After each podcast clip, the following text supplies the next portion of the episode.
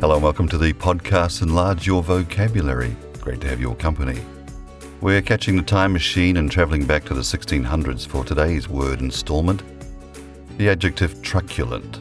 We also have the adverb truculently and the noun truculent. Interesting three syllable sounding word, the first syllable truck. But I assure you the word has nothing to do with trucks, or if you're in the UK, lorries. So let's explore. Truculent has been used in the English language since the 16th century to describe people or things that are cruel and ferocious, such as tyrannical leaders. Unfortunately, on the negative side of humanity, we find the pages of history full, replete with people who are able to rise to prominence, positions of leadership over masses of people, only to turn out to be truly truculent, cruel, vicious, extreme to the people that they were meant to serve. And if we look into the 21st century, that's sad enough on its own. The word can also be used when describing a deadly or destructive disease. Example Unfortunately, said the doctor, the cancer is quite truculent, meaning aggressive and destructive. Truculent can be used in any setting where a person or a thing is acting in an aggressive manner.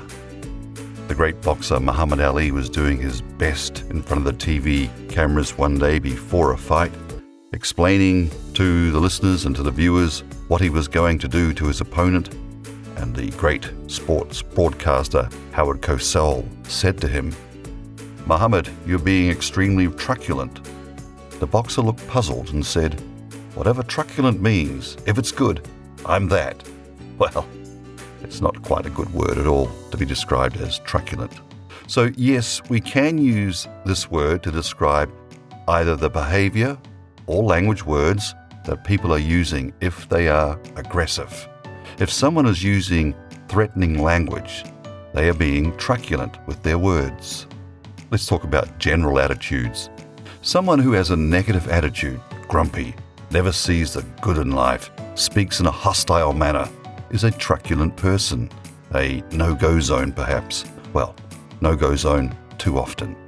Do you know old Joe? Oh, yes. His truculence drives many people away. Truculence is rotten attitude. So, truculent, the adjective, means aggressive, self assertive, to lay down the law, so to speak. Think of a coach attempting to get his players in the right headspace before they play the opposition, and he wants them to realize that unless they are very, very aggressive and take this game right up to the opposition, they're going to lose. So, he tells them, unless we have a truculent attitude against the opponents, we will get beaten. In other words, unless we have a, an attitude where we're, we're aggressive and we're letting the opposition know where we're going, we're going to be beaten. Then we have truculence, the noun. Stay away from that person, he's full of truculence. And then we have the adverb truculently. Truculently combines all three truculence, truculent, and truculently. He was angry, he was mad, he clenched his hands and stepped forward truculently.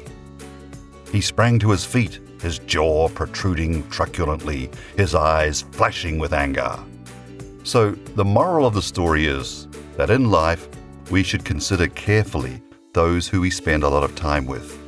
Those who are in any way truculent, in the truculent category, are probably not going to bring a lot of happiness into your life.